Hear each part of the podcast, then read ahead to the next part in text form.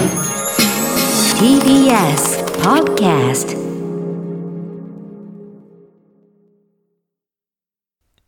B. S. テレビドラマ制作部の最大輝です。この度、日の丸寺山修司40年目の挑発という映画を撮りました。このポッドキャストでは、なかなか他では語ることのできない、この日の丸という映画の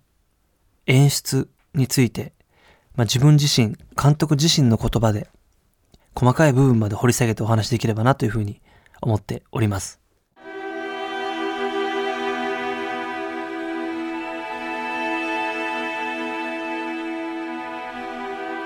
日の丸寺山修司40年目の挑発という映画なんですが、実はですね、1967年に日の丸というテレビドキュメンタリーが TBS で放送されまして、これは街中に素人の女子大生が出て行って、日の丸と言ったらまず何を思い浮かべますか？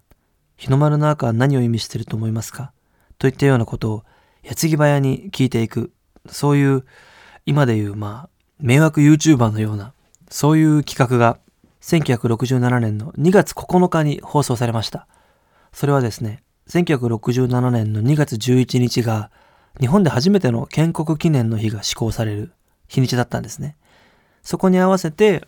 日本人が日の丸、日本についてどんなことを思ってるんだろうかというところを聞いていくという実験的なテレビドキュメンタリーでした。で当時、このドキュメンタリーはですね、あの、郵政省というところ、今もないですけど、郵政省電波管理局というところがですね、この番組を、まあ、少し挑発的であると問題視して、変更報道なのではないかみたいなことで、当時かなり話題になり、抗議の電話や手紙も殺到して、TBS にその政府が調査を行うというようなことになった、曰く付きの番組でした。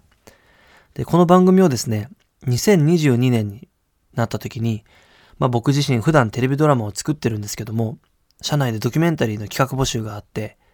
毎年3月にやっている TBS ドキュメンタリー映画祭というものであったり、深夜のドキュメンタリー解放区という枠で放送するドキュメンタリーなんですけども、その企画募集に、この日の丸をですね、炎上した日の丸を現代にもう一度やってみて、今と過去を見比べてみたらどうだろうというような企画を提出したんですね。まあ、それがこう、なぜか通ってしまい、それが膨らんでいって今回の日の丸寺山修司40年目の挑発という映画になりました。で、1967年という時代は、1964年の東京オリンピックと1970年の大阪万博という、まあ、2つの大きなイベントに挟まれた年で、で、2022年も同じようにオリンピックと万博に挟まれてる。まあ、日本史を振り返った時に似てるっていうふうに言われる年なんじゃないかなっていうふうなことを思ったんですね。で、この今だからこそ、この67年の日の丸をもう一度試みてみて、そこを見比べたら何か見えてくるものがあるんじゃないかと。そういうような思いで、この日の丸という企画を立ち上げ、まあ、実行したんですね。で、それをしているうちにですね、徐々に、まあ、日本人とは何か、日本とは何か、そしてこのドキュメンタリーを作った TBS にいた当時、萩本春彦というディレクターであったり、あと劇作家で詩人の寺山修司、彼がどういったことを考えて、どういったことを狙ってこの日の丸を作ったのか、そして寺山は国家というものや日の丸というものをどういうふうに捉えていたのか、そんなところに当時の関係者の方々とか、当時の寺山修司の日記とか、萩本春彦のスクラップブックとか、そういったようなものを掘り下げていってですね、追求したというようなドキュメンタリーになっております。で、今日は、まあこのようなポッドキャストという場で、監督自ら自分の言葉で喋れるということなので、宣伝稼働とかですね、他のところでは、なぜこの企画をやったんですかとか、この企画をやって何か分かったことありましたかとか、日本について分かりましたか寺山修司ってどんな人ですかみたいなことをよく話してるんですけども、今日はこのポッドキャストはまあ自分の言葉で、そのまま剥き出しで喋れるということで、この日の丸という映画の演出について、どういうことにこだわって、どういうふうにお客さんに楽しんでもらおうか、どういうふうにしたらメッセージが伝わるのかっていうところのこだわり、そういったところについて深く掘り下げてお話ししたいなと思っております。大きくですね、演出についてこだわった点2つに分けると、1つ目が編集。カット割りであったりとか、あの色味の調整、カラーグレーディング。で2つ目はナレーション。この映画では僕が全て自分でナレーションを担当してるんですけども、なぜ監督自身がナレーションを担当したのか、そういったことについて深くお話しできればなと思っております。まず一つ目、編集。編集についても、まあ僕がこの作品を作る上ですごく意識した点が二つあって、まず一つ目が、ドキュメンタリーもドラマである。ということですね。で、二つ目は、タイムスリップ感。この二つ、ドキュメンタリーはドラマであるということと、タイムスリップ感。この二つをどう演出したかというところについて掘り下げて話そうと思います。ドキュメンタリーもドラマである。普段ですね、僕テレビドラマの、まあ、プロデューサーであったり、AD とか AP とかっていうのをやってるんですけども、編集室に入って、監督の横で、こういろいろこのカットをこの順番で並べて、ここは少しズームインしてとかっていうようなことをやってるんですね。で、普段その現場で俳優さんのお芝居を見るときも、テレビドラマっていうのはそのカットを比較的細かく割って、広い絵を見せて、どういうここが場所なのか、その後にそれぞれの人の顔を映して、誰が喋ってるよ。で、この人の感情が高ぶったら、ぐーっとズームインするよ。そういうようなところがテレビドラマの基本的なメソッドなんですね。で、それのカメラの動きとか、カット割りに合わせて、役者さんもお芝居を結構変えてきてることがあって、例えば映画とか演劇とか、そういうようなところでするお芝居も、同じ俳優さんでもテレビの時は少しこうリアクションを大きめに撮ってくださるお芝居したり、ぐっとカメラ目線のお芝居してくださったり、そのお芝居のチャンネルをこう変えてらっしゃる方もいらっしゃるんです。で特にですね、僕はまあ普段現場で俳優さんのお芝居を見て、その後編集室に入ってカット割りごとに並べると、その全然お芝居が違って見えたりすることがあるんですね。現場のモニターで見てる時とか、その実際にドライと言ってリハーサルしてる時の俳優さんの表情でも全然伝わってこないような思いみたいなのがぐーっと寄って相手の人のお芝居とこうこうする形で並べた時にすごいその役者さんの感情が入ってくる。で、役者さんが今こういうことを、この登場人物がこんなことを感じてるんだよってことをお客さんに伝えたい。その思いでこう編集っていうのをすごく工夫して普段テレビドラマ作ってるんです。で、ドキュメンタリーも同じで、取材に答えてくださった方が、どういうふうに思ってるのか。で、この人が今こういうふうに思ってるってことを、こんなふうに見てる人に伝えたいっていうところはドラマと同じ。そういった意味でドキュメンタリーもドラマだと思っていて、で、今回日の丸はですね、まあ、まず街頭インタビューの時は、まずこう手持ちのカメラで広めの街中の映像をこう撮っていて、で、その街歩いてる人のところで僕がスーッと現れて、で、声をかける。で、まずこの、どういう状況でどういうことが起きてるのかってことをまずこう、広めの絵で説明した後、ぐーっと寄っていって、僕がインタビューしている対象の相手の人の顔に寄っていく。そうすると、その息遣い、まあ、日の丸についてどう思いますかとか、外国人の友達と戦争で戦えますかみたいな質問をされた時の、まあ、戸惑いとか、怒りとか、まあ、焦りとか、笑い、とぼけたりとか、そういう表情とか息遣いをぐーっと顔の寄りで取っていくことで拾い上げていく。それをこう、やっぱり見てる人にも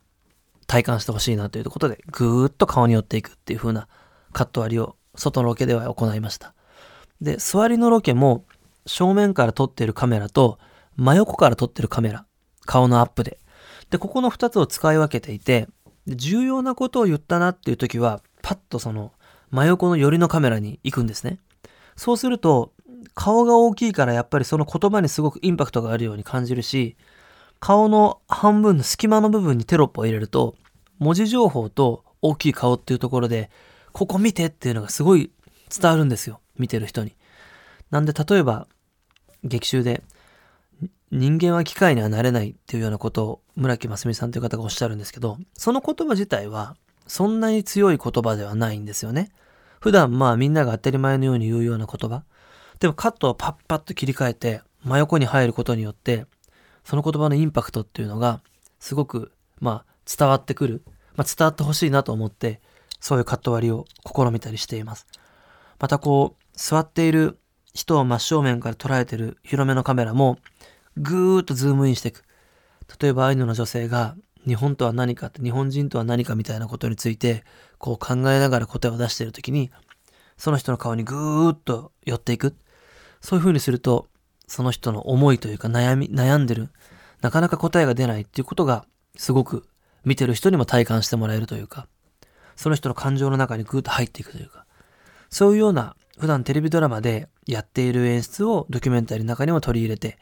メッセージとか感情の流れみたいなものを伝わればいいなと思って行いました。で、次はタイムスリップ感って話なんですけど、この編集の中において、どういうふうに1967年と2022年という部分が、こう、対応しているか、それを見せる。ここのカットバックのところで心がけたのは、まず、セリフの言い始めのところをカットの編集点にする。そうすると、誰々かが言い終わった後に、ポンって次の人の言い始めの絵になるんですよ。その誰かと誰かが喋ってる間に間が空いちゃうと、ちょっとそこがその緊張感がなくなるというか、そこで少しその馴染んじゃうんですよね。だから、チカチカチカチカとその発言している人の顔と言葉が、チャンネルを変えるみたいに、チカチカチカチカってこう、こうすることで、切り替えてる感じっていうのが出る。ということを意識しました。またそのカットの切れ目のところで、僕自身も当時の女性のインタビュアーの人もハンドマイクを持ってるんですけど、そのハンドマイクを出す手の動き、これを、例えば僕が引き上げてる途中で一回絵を止めて、その同じぐらいの手の位置に、60年代の女性の手があるところから始めて、そうするとその、ハンドマイクの手の動きが繋がるんですね。67年と2022年で。そういう風にすることによって、その、まあ、アクションつなぎとかって言うんですけど、アクションをつなぐことによってスムーズに67年と2022年をこう行き来しているようなことを、こうカット割りでも見てる人がなんとなく感じるように心がけました。それと、まあ、カラーグレーディングっていう作業があるんですけども、このカラーグレーディングで、当時のその萩元晴彦さんのスクラップブックとか寺山修司の手帳とかっていうまあすごい60年代当時の資料っていうものを今回カメラで撮影したんですね。その時にその経年変化で紙が褐色した感じとか和紙のそのゴツゴツした紙の感じそのゴツゴツしたところにボールペンで書き込んでる文字の立体感みたいなそういったものをスクリーン全体で感じていただきたくてもうその手帳の撮影をするときからカメラマンさんにそのこういう照明の当て方してくださいってことをお願いして、で、カラーグレーディングっていう作業をするときに、色調調整をするときに、全部その紙の立体感とか、その経年変化の感じがわかるように、まあ、それが浮き立つような色味調整にしたんですね。そういう風にすることによって、長い年輪を経た紙資料、60年代からのこの50年以上の時代の、時間の流れみたいなものを、まあ、すごく映像的に捉えてほしいなと思って、そういうことを心がけました。で、本当はですね、テレビと普段ドキュメンタリーとか報道だと、文章のこの部分読んでって言って、その部分だけ明るくして、他はこう影を落とすみたいな編集よくやるんですけど、最初はそれやってたんですよ。ただグレーディングして、こう大画面で当時の手帳とかを見たときに、あ、これ、その、ここの部分の文字を読んでっていうんじゃなくて、この紙全体を、手帳全体をスクリーンで体感してほしいなっていう風に、こう編集しながら気持ちが変わって、なんでそのあえて、そういう加工を一切入れず、ドンと古い映像が画面一面に出るように心がけて編集したんですね。それとまた伴って、ま、カラーグレーディングでは、ま、色味を調整するんで、その60年代のテレビの色味を何色にするか、どういう色にするか。で、現代の映像をどんな色にするかっていうところをすごく意識して60年代の方は、やっぱ日の丸とかあなたはって、すごい挑発的なドキュメンタリーなんで、やっぱ見ててこうハラハラする。そのハラハラ感を60年代当時の昔の映像ならではのハラハラ感みたいなものをもっと演出したかったんで、その黒とかをパキッとさせた、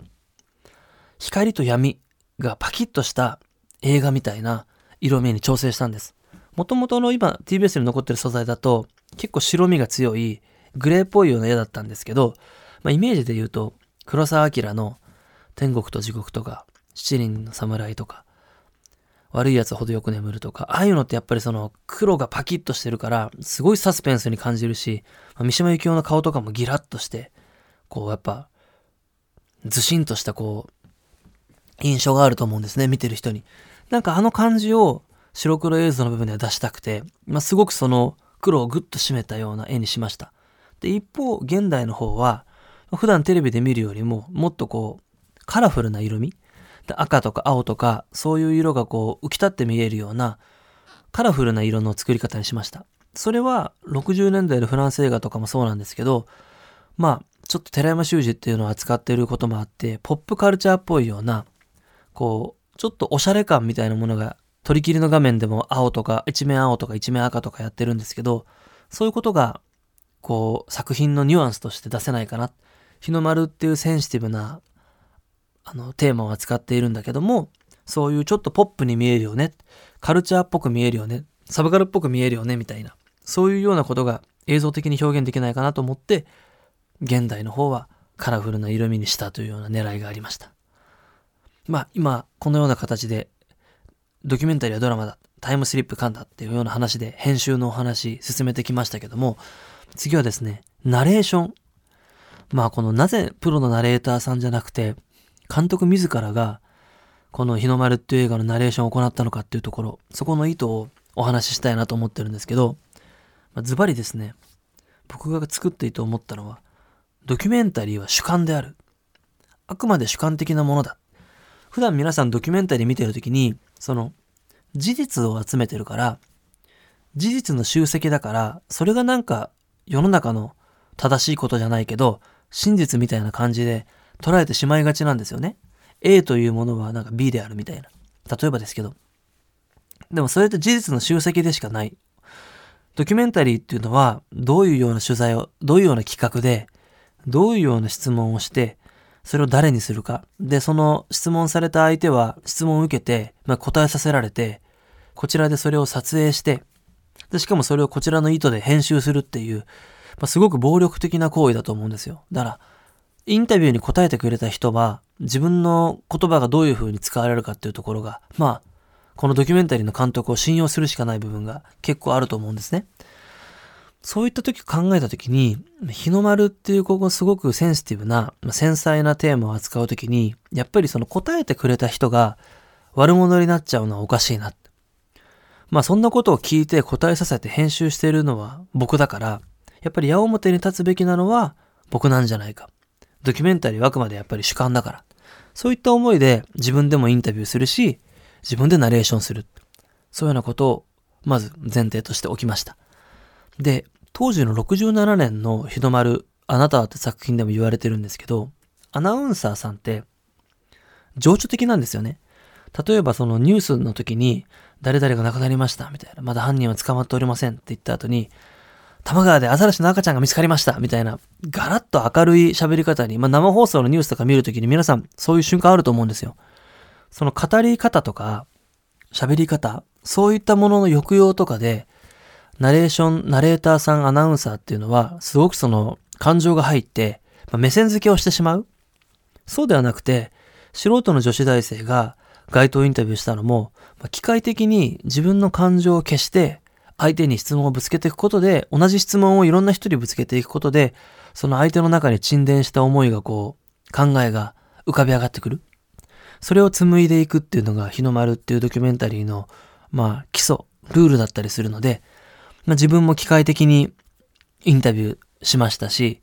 まあ、ナレーションも素人である自分が行うことで、まあ、フラットに主観なんだけど、客観性を帯びた目線というか、そういったものを作るために自分でナレーションをしたっていうところがあります。で、昔はですね、昔といっても20年ぐらい前ですかね、是枝裕和さんとか森達也さんが深夜のテレビドキュメンタリーを撮ってた頃、森さんとか是枝さんも結構ご自身でナレーション撮ってるんですよ。で、是枝さんがこの日の丸を撮った萩本春彦さんのまあ、名優の村木義彦さんという方が、テレビマユニオンを一緒に創立した方ですけど、彼が亡くなった時に、その追悼番組として、60年代当時の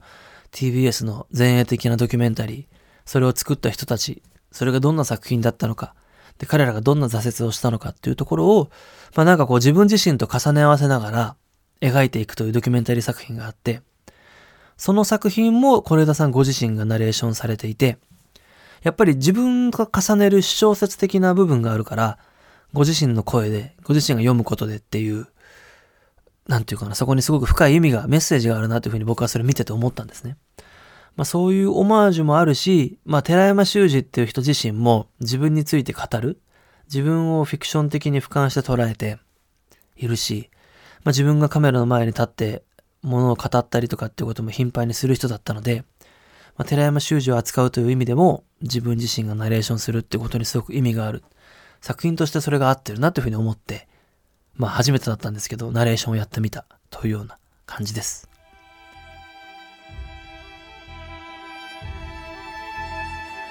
えー、ここまで、日の丸という映画について、どういう意図で演出したのか、編集について、ナレーションについてという、まあ、二つの観点で、監督自らお話ししてきました。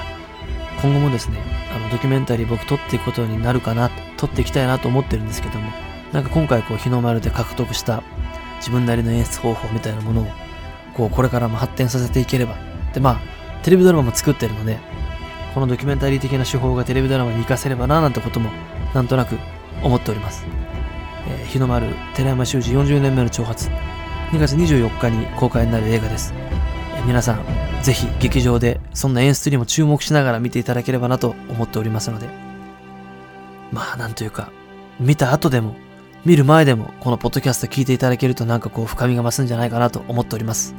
ありがとうございました。